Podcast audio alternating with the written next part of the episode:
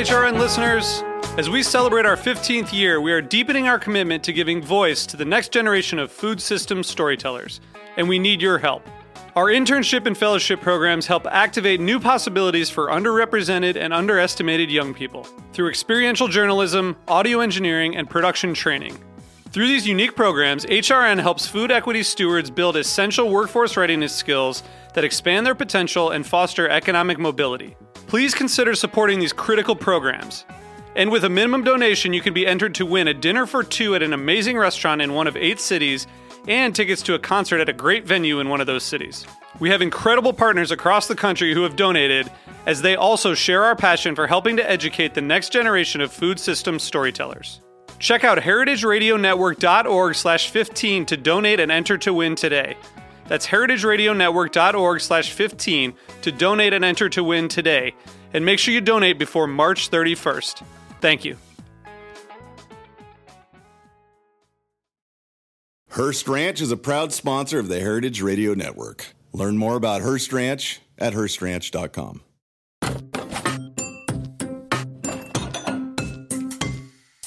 Hardcore is a new series from Heritage Radio Network.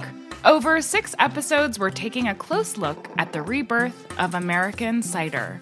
Really, it wasn't until about 10 years ago that cider started to be revitalized in the United States.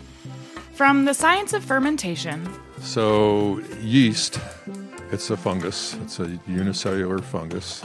to the magic of terroir. What really excites us is thinking about communicating that very sort of spiritual aspect of knowing a piece of land.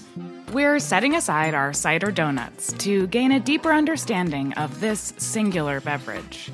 I love a cider donut. You don't have to have a cider donut with your cider, and I will die on that point. Subscribe to Hardcore wherever you listen to podcasts.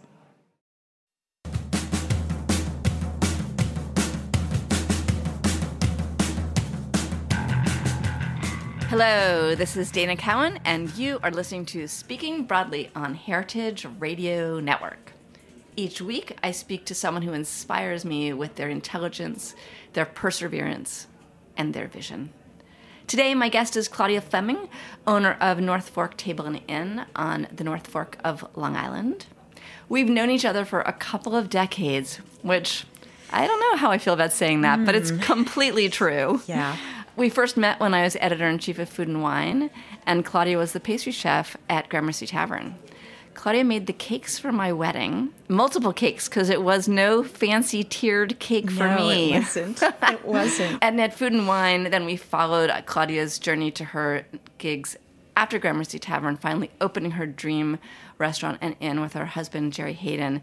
And then the magazine and Claudia had a falling out. So I'm honored to have Claudia in the studio, not just because she's one of the most talented pastry chefs that America has ever known, not just because her book is being reissued, but also to have the chance to revisit and move on from a moment in my time at Food and Wine that really bothers me to this day. So I'm really glad to, to have you here. So, your story, in so many ways, is a, a story of reinvention based on passions and technique and, and something of monotony, which I think is. transition monotony. I know you do. I just think that's so interesting because transition is so active and monotony has its activities as well. And the reason we're talking about monotony and activity is because you started out uh, in life as a dancer. Yes, or a wannabe dancer, anyway. Tell me about that dancer's life. Well, I think a dancer's life is different than an aspiring dancer's life. and I was most definitely an aspiring dancer and not very good at it. It's really hard, it's really competitive, it's daunting and relentless. And it became apparent pretty quickly that I just didn't have the stuff. But the thing that you went to as a as a transitional moment was being a server. Yes, yes, always working in restaurants. Yes. And that's sort of funny, right? Because the, the dancer's life and trajectory, you know where you're going. Whereas when you sign up to be a server, it's a little bit less known. Like, was that a moment of uncertainty? What What were you thinking? Like, were you entertaining many, many ideas in your mind? No. Um, the year was 1981, and New York was a gritty, rough place. And I was young and impressionable and found myself in the restaurant business, which is a crazy place in the 80s. A little too much fun was had. And it's easy to lose sight of your goals when you're having so much fun. Let's just put it that way. and I did. And I loved the restaurant business and the and being in a restaurant so much. I got to perform more there than I did in my dance life because it is showtime every night. But when you say you lost sight of your goals, what did you lose sight of? Uh, waking up early every day, taking two to three dance classes, going to auditions, living and breathing it. You know, mostly it was waking up late, getting up in time to iron my shirt to go to work, to do it all over again. And then how did you transform that? Being at Jams, Jonathan Waxman was the chef and incredibly inspirational. At the time, I think there were three women in the kitchen, and they were all very instrumental in inspiring me to even think I could work in a kitchen.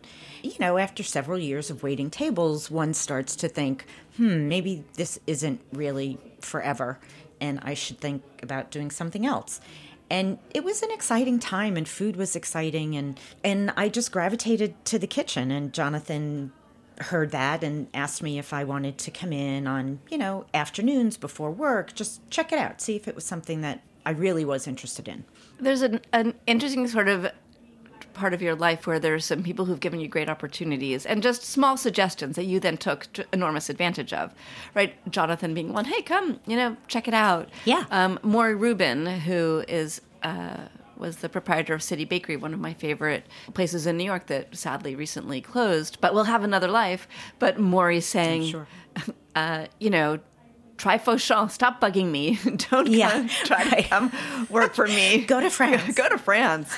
Um, what was it like going going to France? Oh gosh, you know, I, I did start this career pretty late in life, and um, you know, in France, being a pastry chef is a trade.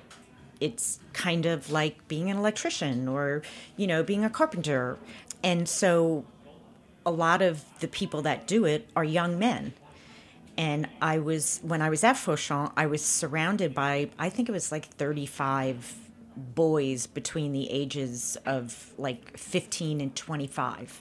That's kind of crazy to think of. That's a very high number. And the one wait, how- woman that worked there was on sabbatical when I was there. I think she came back the last two weeks I was there. Yeah. And well, I may as well have been invisible. I was completely invisible to them. So observing became the way to learn. So, what did you see? Like, what did you learn at Fauchon? I learned organization. I learned systems. Um, I learned perfectionism. Oh, I think you started with that. I don't know, not not to that level, or or, and I don't really think of myself as being a perfectionist, but I think I can recognize it, and that, and actually that's where I learned that I don't like to make cake so much. And so, what cakes were you making there? Well, again, you don't really get to make things; You get to them. watch. um, you have the privilege of watching. Uh, Pierre Hermé was at Fauchon at that time, and he was creating those incredible entremets. Um, Which for listeners is is um, a layered cake, those very classic French cakes with a, you know, a genoise and a mousse, and or two kinds of mousse, and then a glaze on top, and um, all these uh, fabulous and exotic flavors and um, combinations of things. Um, and they just seemed static to me. that's so interesting because they were all the rage. So you just you just thought different, like just being in that kitchen. You're like, why that? Yeah. I mean, they were perfect. They were beautiful. But they were constructed, which I think even back then wasn't something I was attracted to. So um, with those boys, you were invisible. Sexism of a, of a kind. On the other hand, being just purely invisible. I don't know. An old lady, I think I was 33 at the time. And you think they just found you just so old? Just so old and so not interesting and so whatever. Some silly American that's going to copy everything we do and go back to the United States and Boy, were they wrong about be that. successful. Do you think that there was something about um, starting your um, your cooking career later that was an advantage, or parts of it that were kind of a disadvantage? I would say the advantage was that I was more mature of heart and mind, mm-hmm. but the disadvantage was being pushed into managerial and responsibility before I was necessarily ready for it, which is why the very reason I went to France mm-hmm. because when I was leaving Tribeca Grill, I was getting phone calls from people asking me to be their pastry chef, and I, I, I didn't know anything. I mean, I'd been doing pastry for a year and a half, maybe. And I thought, I have no right to be anybody's pastry chef. I need to go learn the basics. So different from the way of thinking today, right? Because someone who's been a pastry chef for a year and a half, they're like, I've totally got this down. I am so ready. And you're like, no, no, I think maybe I should learn something, which might have to do with, you know, your feeling of not entirely succeeding as a dancer. A dancer, The right. aspiring, like you didn't want to be aspiring pastry the way you were aspiring dancer. Yeah, that's a great point. You just wanted to like do it right this time. and not with any expectation right no one's paying me i'm just i'm there to absorb and learn i mean that's kind of dreamy right um, kind of like college i guess with less pressure even I think if it were me, I'd feel even more pressure though, because I'd feel like, okay, one thing didn't work out. Like this may or may not. What am I doing? Like, did you have that sensor in your mind, or was it really just a free time in Paris? it was really just a free time in paris yeah And then you came back and you um, were recommended to Danny Meyer, who was opening Gramercy Tavern, and Tom Colicchio uh, was the chef. It said, or I've read, that Tom hired you without tasting a single thing you'd cooked. True? Yep. yes true i don't know what i would have done if i had to cook for him like Well- I, I i i can't even imagine Why not? I don't know. It. Uh, I don't know. I, I. You know what? I don't even know if back then people were doing tastings for for jobs. Right. I mean, just for anyone who's listening, I mean, today you would do like Multiple tastings. Multiple tastings. You do tasting for potentially for investors. You do tasting for the chef. You do tasting for the owner. I mean, you really wouldn't walk in the door and someone says, "Hey, you've got a good background," which is assuming yeah. Tom, like you look, you're you have a good vibe. So Tom, right? Right. I think I can trust you. right. Yeah. What was it like developing your first set of desserts? Well, it wasn't a set. They came one at a time. No way. Absolutely. One at a time. One at a time. Oh yeah, I'm I was not that good. Like it was trial and error, you know, going into the office with the dish every, you know, whatever it was, every day, every other day, whatever and it'd be like finally, okay, I think that's it. We can put that on the menu. What was the first dish? If memory serves, I think it was the waffles with uh, roasted bananas and maple custard. So delicious. so and and quite revolutionary. Did you feel revolutionary? No, No. not at all. I was I was trying to fit in. I was trying to fit in with the style of the restaurant, with the style of Tom's cooking. Like back then, like I, it never occurred to me that I was trying to make a name for myself. Like it just wasn't part of anything I thought about. What did you think about? I wanted to make people happy. And it is about fitting in. I wanted to be part of this extraordinary group of people that were creating this new way of dining and seasonality and locality.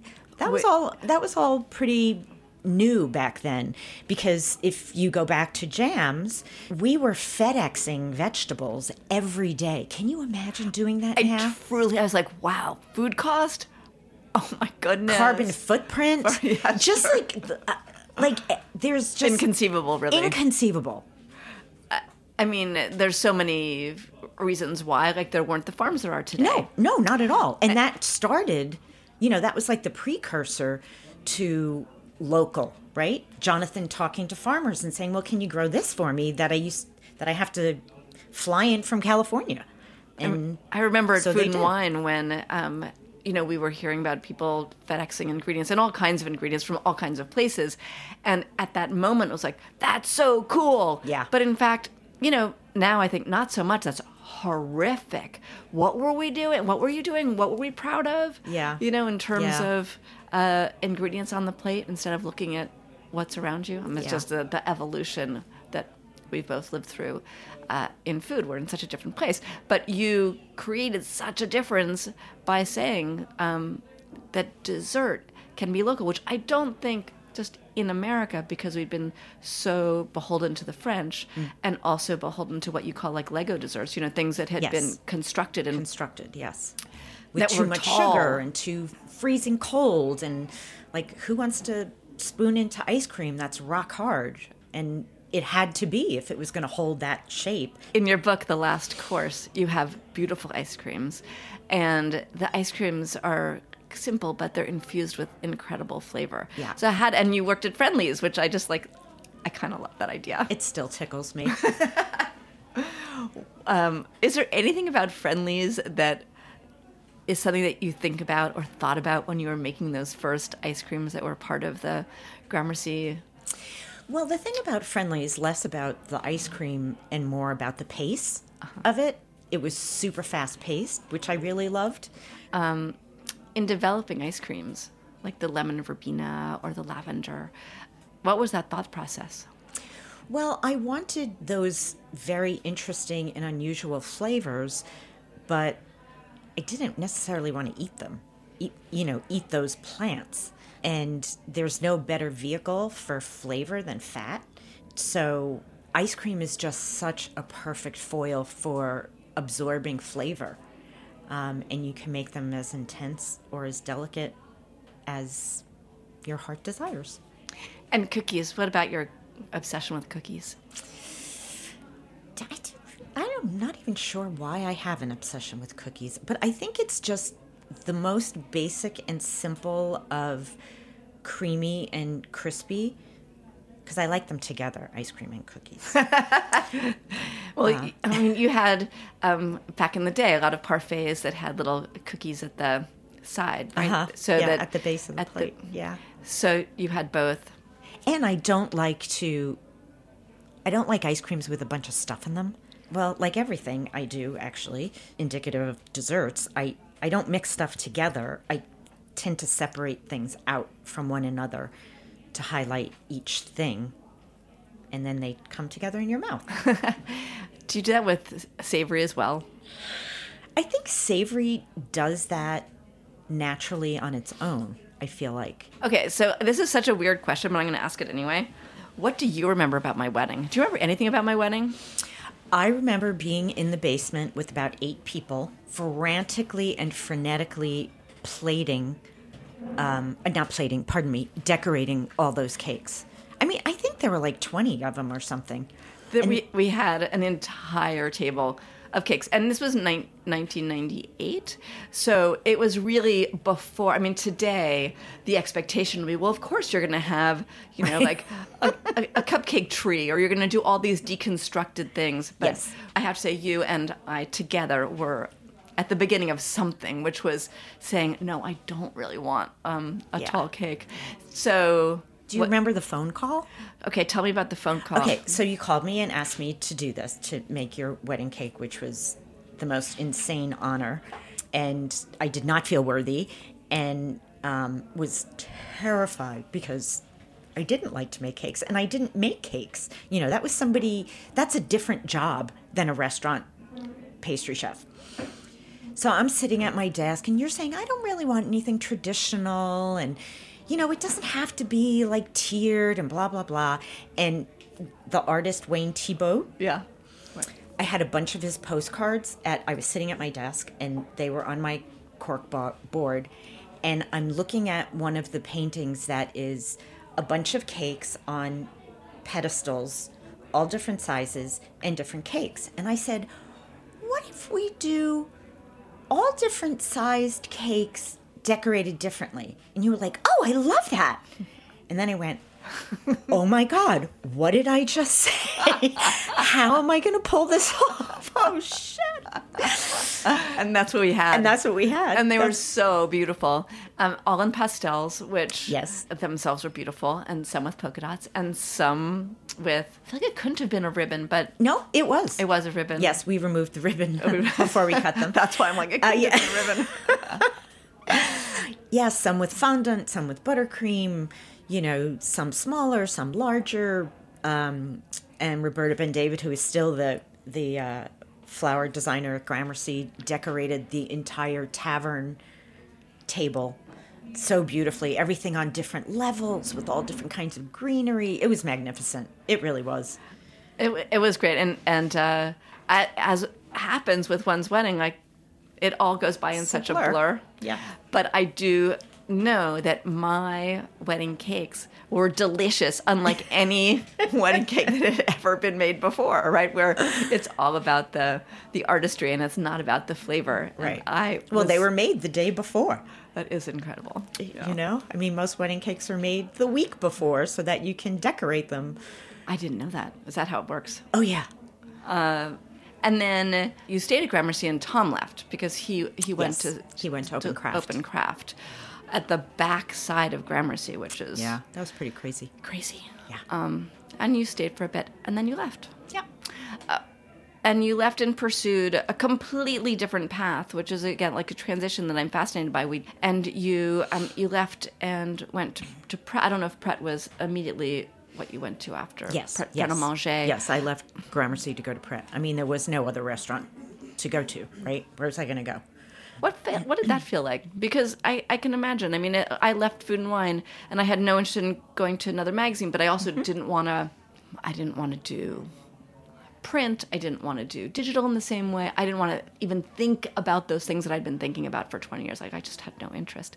Did it feel like that to you? Uh, Like in that way that you were done, or just like Yeah, I felt kind of done with the restaurant. I- felt I had done as much as I was going to do. I had my 15 minutes. I was perfectly satisfied with that. And, you know, Gerry and I were recently married and trying to have a family, and the restaurant business is just not so conducive to that. And so, um, sandwiches have always been my passion, second only to ice cream and cookies. And uh, I love it because actually, like it would seem that your business would be an ice cream sandwich, um, ice cream cookie sandwich business. But Coolhaus got there. I mean, it's just Hey, hey, you know what? I, It's I- all good, I think I still have a couple of years left. We don't know what's going to happen. I'm I'm excited. We're going to get to that later in the show. But why sandwiches? What's so great about a sandwich? Um, I think partly because having danced for so many years, they were kind of the forbidden fruit. Mm-hmm. Like they were just so indulgent. And growing up, every Saturday afternoon, my mom went shopping. We went to the Italian deli and got all the Italian groceries and the Italian bread and the fresh mozzarella and um, you know the sopressata and the prosciutto and all that great stuff. And then we'd go to the German deli and get all the German cold cuts and you know the potato salad and uh, and It sounds very delicious. it was so delicious. And so Saturday afternoon was like we got to make our own sandwiches. And so, you know, I would just put all kinds of things. It was just fun to compose a sandwich, um, which, as I'm saying it now, is just the opposite of what I do with desserts, right? I deconstruct desserts and I compose sandwiches. Hmm, how about that? I mean, but they are quite different because um, I guess the thing about a, a sandwich, what happens in your mouth is the same thing that happens with your desserts. Because you were saying like it all gets together in your mouth, and that's what happens with a sandwich. Yes, So you exactly. you're planning in your desserts what sandwiches do more naturally. Okay, let's go with that. Let's go with that. and I mean, I, Pret um, didn't turn out to be an, uh, the dream job, and then uh, No. you're, you, as you said, newly married to Gerry Hayden. And I still remember seeing you at Amuse, which was his restaurant Yes. in New York City. And you had gone from the kitchen to the front of the Front house. of the house. What was that like going to the front of the house? So, front of the house meaning um, you were greeting the guests Yes, and hosting you were hosting. yeah. and- I guess it for me was an opportunity to kind of have his back. I didn't feel like he had, I mean, whilst he had a good manager, I felt like I was a better promoter of him. And I wanted that for him. And, you know, as I just stated, I had had my 15 minutes and I wanted him to have his. And um, that was a way for me to try to help with that. And it, you didn't have any conflict about stepping away from your 15 minutes. I really didn't. Why do you think that is? It's it's hard to be out there. You know, it's a lot. Um, and and when you do the same thing as your spouse, it gets even harder. And so, yeah, I was good with where I was. So we're going to take a, a quick break, and when we come back, we're going to hear about the inn and restaurant that Gerry and Claudia opened together, and uh, more about that food and wine story that was actually the end of a, a long relationship that's being re- Reignited. reignited right here. So stay with us, and we'll be right back.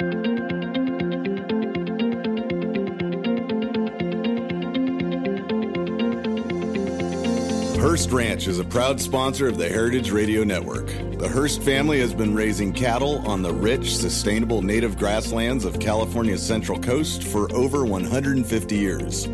Piedra Blanca Rancho in San Simeon is the original Hearst Ranch, founded by George Hearst in 1865. George's son was the famous publisher William Randolph Hearst.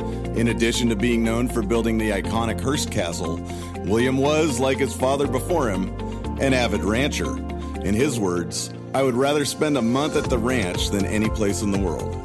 Thanks to one of the largest land conservation easements in California history, a joint effort with the California Rangeland Trust, the American Land Conservancy, and the state of California, the working landscape at Hearst Ranch will be preserved forever.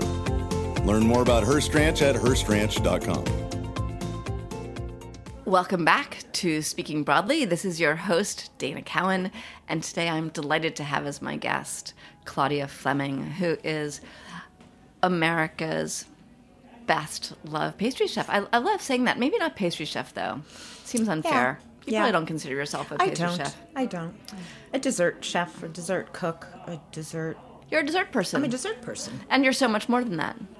So, dialing back, it was t- it was 2006 when you and Gerry, after I think you, you had to work on and renovate the house in which Yes. you opened North, North Fork Table and Inn. When my mother walked in, she cried. How are you ever gonna make anything out of this? I mean, it was a wreck. Had you chosen the North Fork for a reason? Like you grew up in Long Island, but not the North Fork. Correct. Gerry summered out there, and it was always his dream to go back there and open a country inn and restaurant.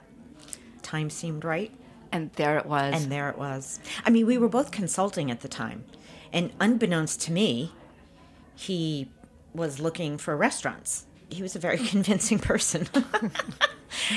um, and I bought in. and it has a couple of rooms. It doesn't Four. Just Just four. four. Yeah. Yeah. Plenty.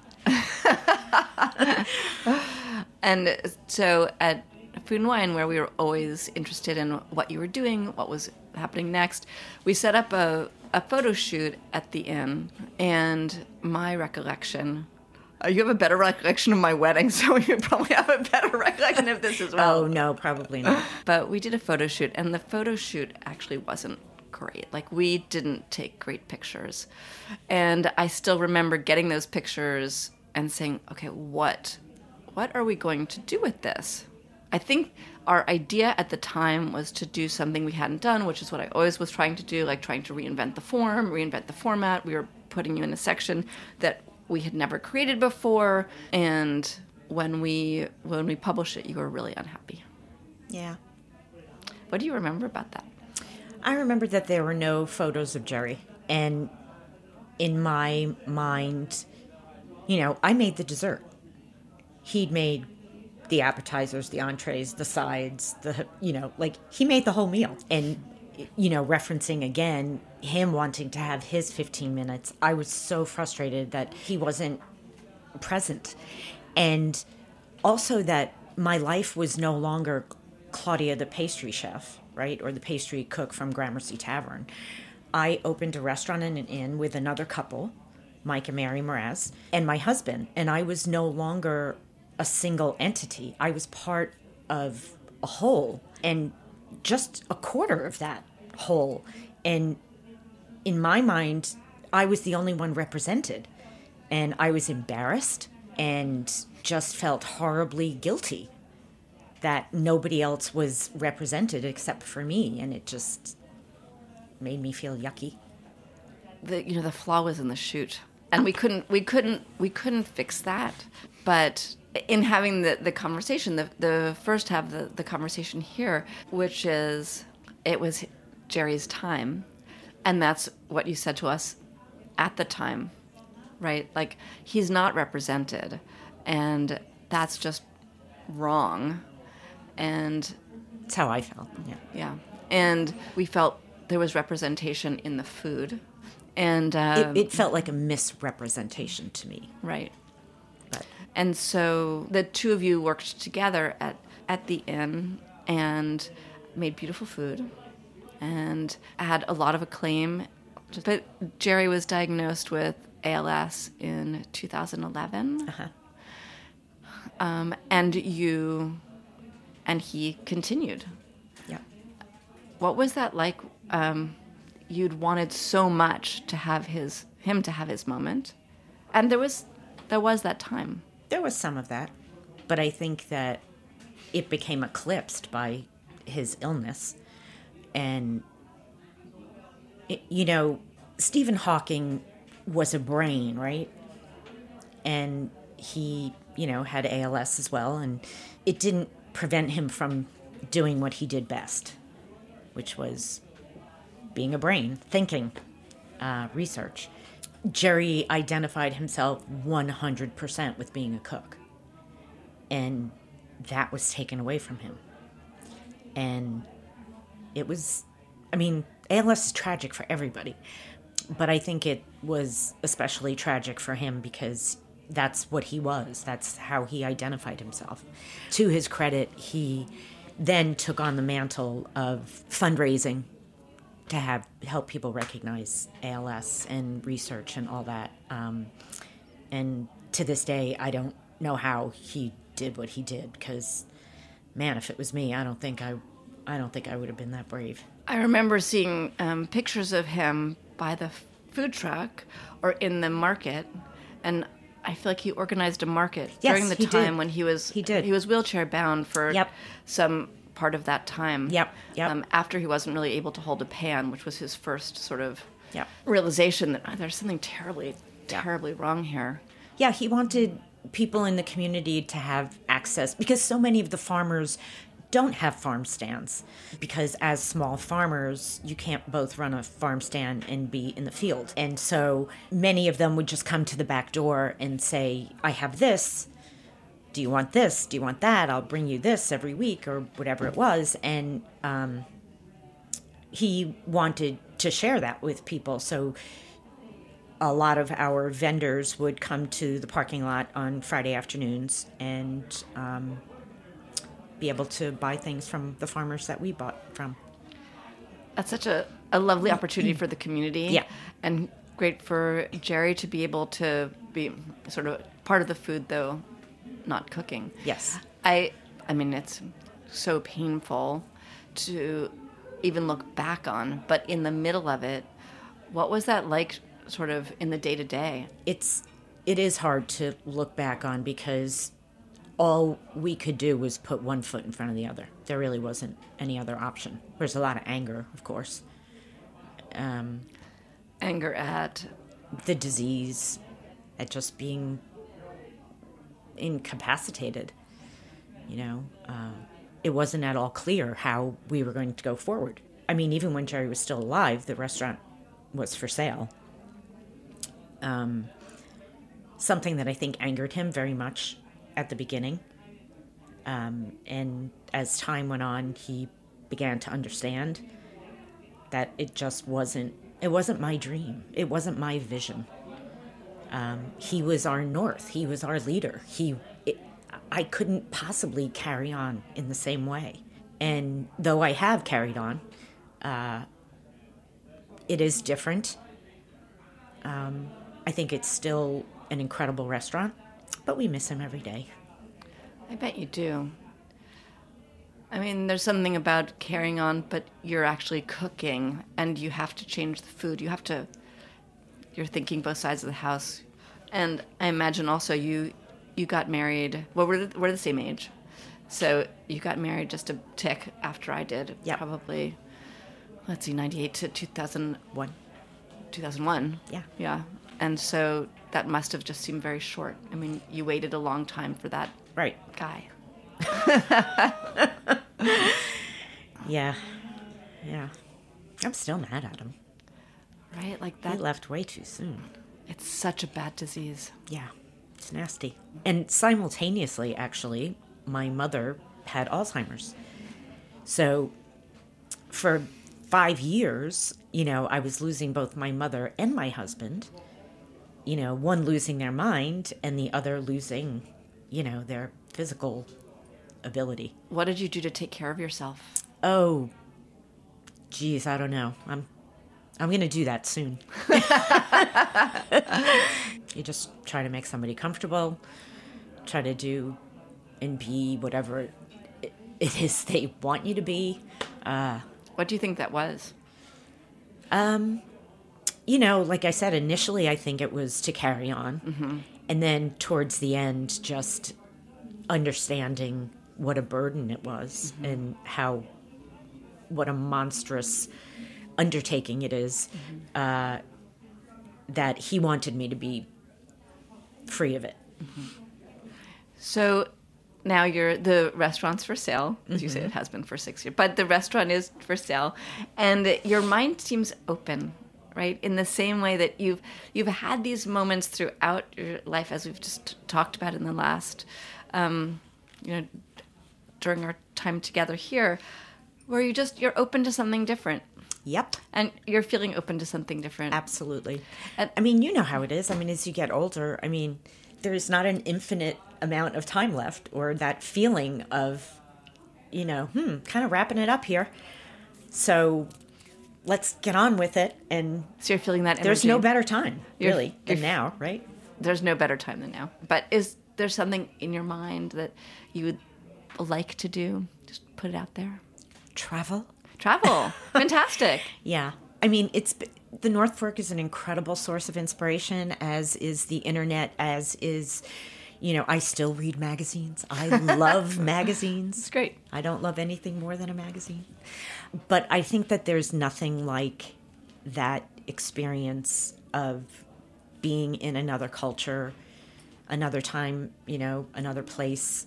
Um, it's freeing and I mean it's the ultimate to being open, I think. And and I think my brain is ready to receive more information and more inspiration and I have no idea where it's going to take me, but I- think I would like to explore for a little while. And you had referenced uh, about like the dark coming out of a dark time. Were there things that you did to nudge yourself out of that dark time, or was time took you out of that dark time? I think it was time that did that, um, as it does, thankfully. Yeah, there were lots of lots of days on the sofa with the puppy, just under the covers, um, and they become fewer and further between. And sometimes you don't even know that you're as in as dark a place as you are, but as you've referenced, I'm I'm coming out of it, and I'm excited to explore and discover whatever's next. And are you um, with having uh, a chef at the restaurant? Are you free to pick up? Not yet. No, not yet. No, I'm still in the kitchen every single day. Yeah, I do breakfast every day for the inn guests. And is the Then I do pastry production. Then I jump on the food truck. You're busy, It's a small business. right? It is really the definition of a small business. At, at the end of each podcast, I ask my guests if there's a, a product that they think is better than the hype. I wonder if you have a product that you think is better than the hype. Hmm. Bascom's tapioca. Very cool. I want to know all about that. Well, it's the tapioca I've been using forever um, in one of my signature desserts. And it's just the perfect size, comes out the perfect consistency. It doesn't shred and fall apart like others do. And you can find it in the grocery store. That's incredible. How, what is the, uh, remind me of the dessert? Um, it's like a coconut tapioca soup So with the passion fruit caramel, yes. passion fruit sorbet, coconut sorbet, basil syrup. It's really delicious. I like it when you make it for me. I like that you like that I make it for you because that keeps me having a job. Yeah. Um, the last question in the show is I like to give a shout out broadly to a woman who has inspired you, who you think that everybody needs to know about, whether they know about her already and she deserves more credit, or you know what, they just don't know who she is and they need to. I'm going to go with Shuna Lydon. Let's tell t- uh, tell people who Shuna, Shuna is. is, a pastry chef and a brainiac. That woman is so smart and so thoughtful. And I tend to think less about my desserts than she does about hers. I mean, she's an intellectual, I believe, um, and a perfectionist and curious like no one you have ever met. She drove me crazy. She would follow me around the kitchen, just like yep, yep, yep, yep, yep, yep, yep, asking questions, asking questions, asking questions. And I turned around to her one day and I said, Shuna, you get two questions a day. Choose wisely. You can learn a lot by observing. she likes to tell that story too. But she's so thoughtful, so talented. Big call out to you, Shuna. Um, Claudia, thank you so much for joining me on Speaking Broadly today. I really loved having you in the studio. Um, I really admire not only um, the beautiful desserts of the past, but your journey and all the things that you've you know come through to be here today, and that you're in the blossoming. Right, there, it's it's not just that like the time is now. It's that the opportunities ahead are sort of more dramatic and more surprising. And I, I like to so. I like to be here just at, at the at the cusp. Um, thank you, Jeet. Thank you, Nina, um, for all of your help today. Thank you, all of you, for listening to Speaking Broadly and sending me notes, emails, um, DMs about what you like. Please keep on doing that. And if you like what you hear on the show, um, subscribe, rate, review. It's always helpful. Um, encourages others to listen to these incredible stories by extraordinary people. And I'll be back next week with another extraordinary person, another extraordinary story. Have a great week. Thanks, Jana.